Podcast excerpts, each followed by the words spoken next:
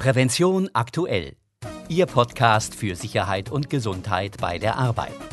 In dieser Folge erfahren Sie, welche Auswirkungen zu trockene Luft auf die Gesundheit haben kann und warum Böller bei der Deutschen Bundesbahn lange Zeit zur Arbeitssicherheit beigetragen haben. Zudem geben wir Ihnen eine Übersicht über die wichtigsten Änderungen im arbeitsschutzrelevanten Vorschriften und Regelwerk sowie Tipps zu Produkten, die das Arbeiten sicherer machen. Am Mikrofon begrüßt Sie Martin Falk. Jedes Jahr werden Menschen krank von ihrer Arbeit. Sie haben eine Berufskrankheit. Das können Schädigungen des Ohrs oder schwerwiegende Rückenleiden sein, aber auch Krebserkrankungen. Bei letzteren hatten die Beschäftigten häufig mit Asbest zu tun. Das Bundesministerium für Arbeit und Soziales hat nun eine neue wissenschaftliche Empfehlung zum Eierstockkrebs durch Asbest veröffentlicht. Damit liegen für ein weiteres Krankheitsbild ausreichende wissenschaftliche Erkenntnisse vor, um diese Erkrankungen künftig wie eine Berufskrankheit anzuerkennen. Das heißt, der Eierstockkrebs durch Asbest kann wie eine Berufskrankheit anerkannt werden, auch wenn die Erkrankung noch nicht in die Liste aufgenommen wurde. Darauf weisen Berufsgenossenschaften und Unfallkassen hin.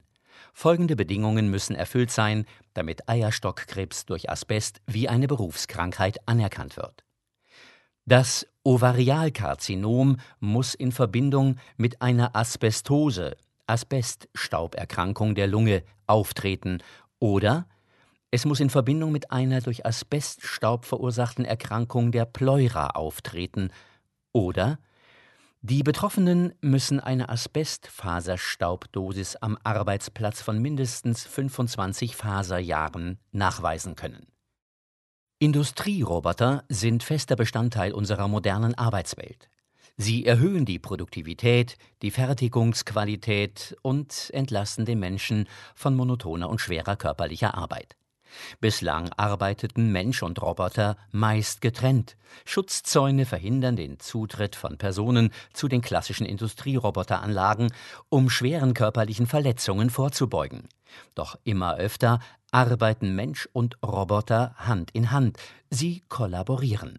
Das hat aber nicht nur Vorteile, sondern birgt auch neue Herausforderungen an die Arbeitssicherheit. Damit Mensch und Roboter unfall- und verletzungsfrei zusammenarbeiten, braucht es Grenzwerte für Kraft und Druck. Dazu haben die Berufsgenossenschaft Holz und Metall sowie das Fraunhofer Institut für Fabrikbetrieb und Automatisierung in einem Forschungsprojekt wichtige Erkenntnisse zusammengetragen. Den Forschungsbericht können Sie sich kostenlos herunterladen unter bghm.de Webcode 462.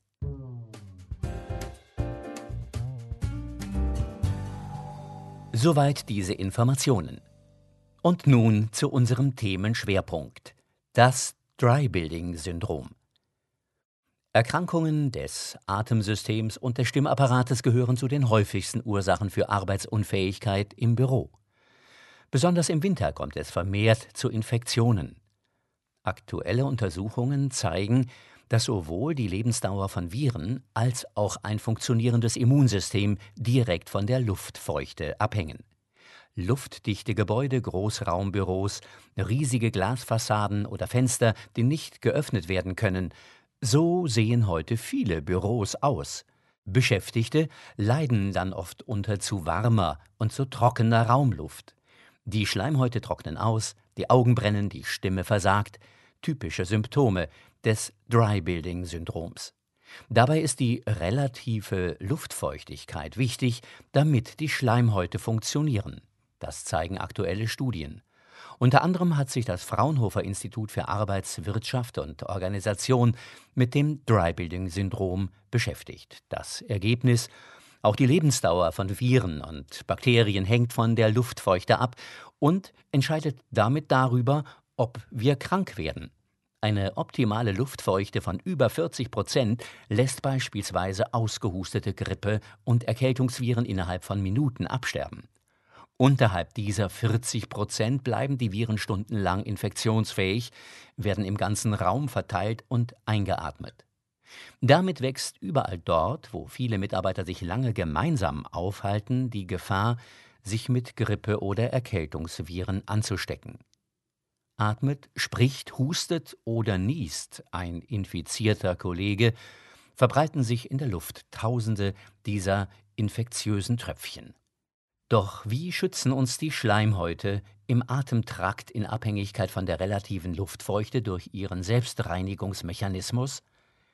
Die Schleimhäute in der Nase und den unteren Atemwegen besitzen an ihrer Oberfläche unzählige feine Flimmerhärchen, die sich in einer leichtflüssigen Sohlschicht wie Gräser im Wind bewegen. Darüber liegt eine klebrige Gel-Schleimschicht, an der Viren, Bakterien und Luftschadstoffe anhaften können. Durch die rhythmischen Bewegungen der Flimmerhärchen wird der Schleim kontinuierlich gegen den Kehlkopf transportiert, wo er zusammen mit den Krankheitserregern verschluckt oder ausgehustet werden kann und damit unschädlich wird. Dieser Selbstreinigungsmechanismus hält uns gesund. Zu geringe Luftfeuchtigkeit hingegen entzieht der Sohlschicht Wasser.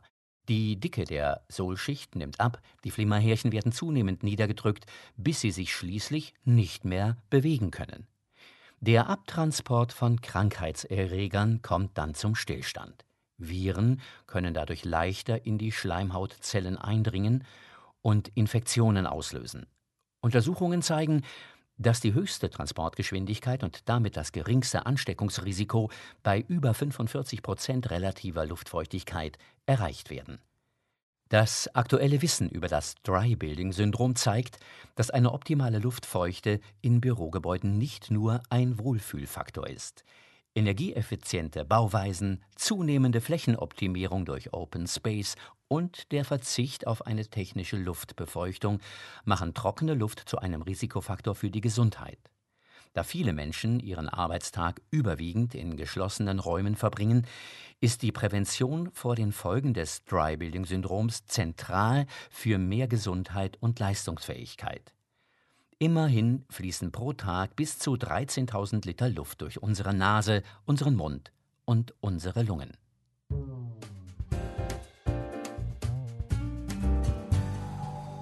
Es mag aus heutiger Sicht befremdlich wirken, doch noch bis Mitte der 1980er Jahre setzte die Deutsche Bundesbahn eine Sicherheitseinrichtung ein, die dem Benutzer selbst gefährlich werden konnte. Für unsere Rubrik damals hat Franz Reuderer sich mit Knallkapseln beschäftigt. Knallkapseln gehören sicherlich zu den kuriosesten Ausrüstungsgegenständen, die man auf einer Lokomotive oder in der Tasche eines Streckenwärters finden konnte. Sie haben jedoch einen ernsten Hintergrund. Noch bis 1986 wurden sie von der Deutschen Bundesbahn offiziell als Schutzsignal SH4 verwendet. Die Kapseln kamen zum Einsatz, wenn eine Gefahrenstelle abgesichert werden musste und das Risiko bestand, dass bei Nebel oder Schneetreiben optische Signale nicht mehr wahrgenommen werden konnten. Dazu wurden in der Regel drei Knallkapseln im Abstand von rund 30 Metern bis zu 1000 Meter vor der Gefahrenstelle auf die Schiene gelegt. Fuhr nun eine Lokomotive über die mit Sprengstoff gefüllten Kapseln, explodierten diese, ohne dabei die Lokomotive zu beschädigen. Der laute Knall war das Signal an den Lokführer, seinen Zug unverzüglich anzuhalten. Der Umgang mit dieser Sicherheitseinrichtung war jedoch nicht ungefährlich. Immer wieder wurde von teils schweren Verletzungen berichtet, wenn der Sicherheitsabstand nicht eingehalten wurde. Und der betrug immerhin mindestens 50 Meter. Im deutschen Schienenverkehr werden die explosiven Signale seit gut 30 Jahren nicht mehr eingesetzt. Verschiedene Neuerungen wie etwa der Zugfunk haben ihre Verwendung überflüssig gemacht. Eine Ausnahme bilden lediglich Züge wie der ICE 3 für den grenzüberschreitenden Verkehr nach Frankreich und Belgien, wo Knallkapseln noch immer zu den vorgeschriebenen Sicherungseinrichtungen gehören. Insofern bezieht sich das damals in dieser Rubrik somit nur auf Deutschland.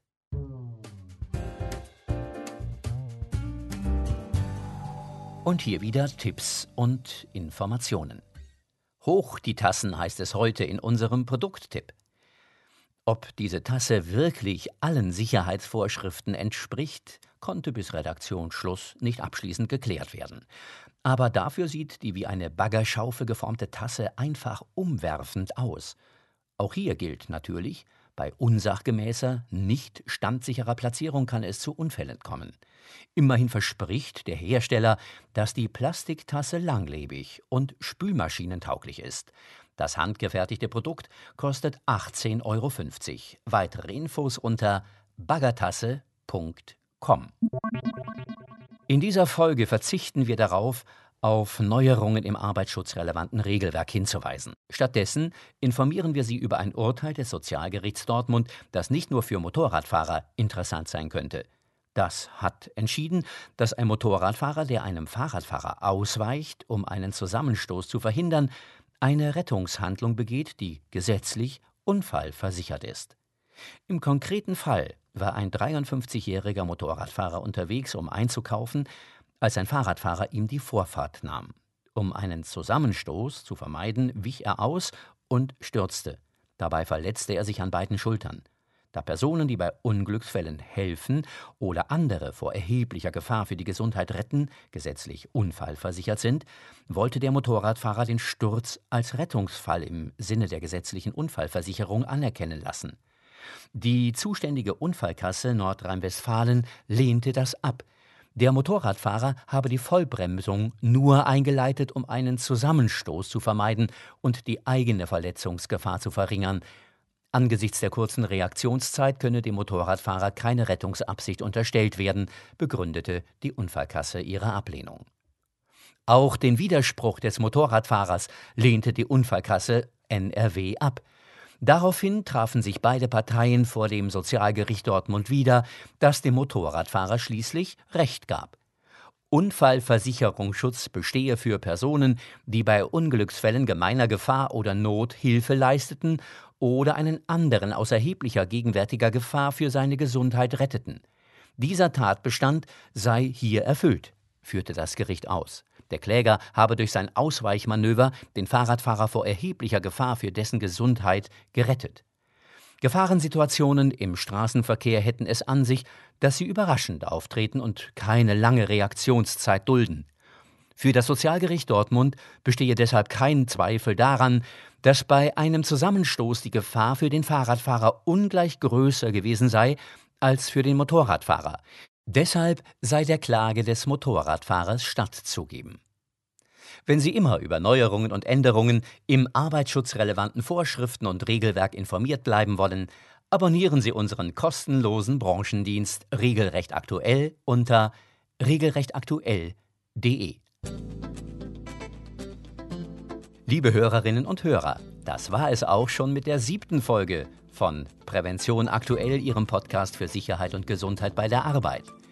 Sie können uns abonnieren bei iTunes, per RSS-Feed bei YouTube oder mit jedem gängigen Podcatcher. Sie möchten das Printmagazin abonnieren? Dann besuchen Sie unsere Website prävention-aktuell.de. Dort finden Sie auch weiterführende Materialien zu den Themen dieser Folge. In der nächsten Ausgabe von Prävention aktuell, Ihrem Podcast für Sicherheit und Gesundheit bei der Arbeit, hören Sie unter anderem eine Reportage über die Großbaustelle Schiersteiner Brücke, die über den Rhein hinweg die Landeshauptstädte Mainz und Wiesbaden verbindet und was Sie beim Be- und Entladen von Fahrzeugen beachten sollten. Zudem geben wir Ihnen eine Übersicht über die wichtigsten Änderungen im arbeitsschutzrelevanten Vorschriften und Regelwerk sowie Tipps zu Produkten, die das Arbeiten sicherer machen. Am Mikrofon verabschiedet sich für heute Martin Falk.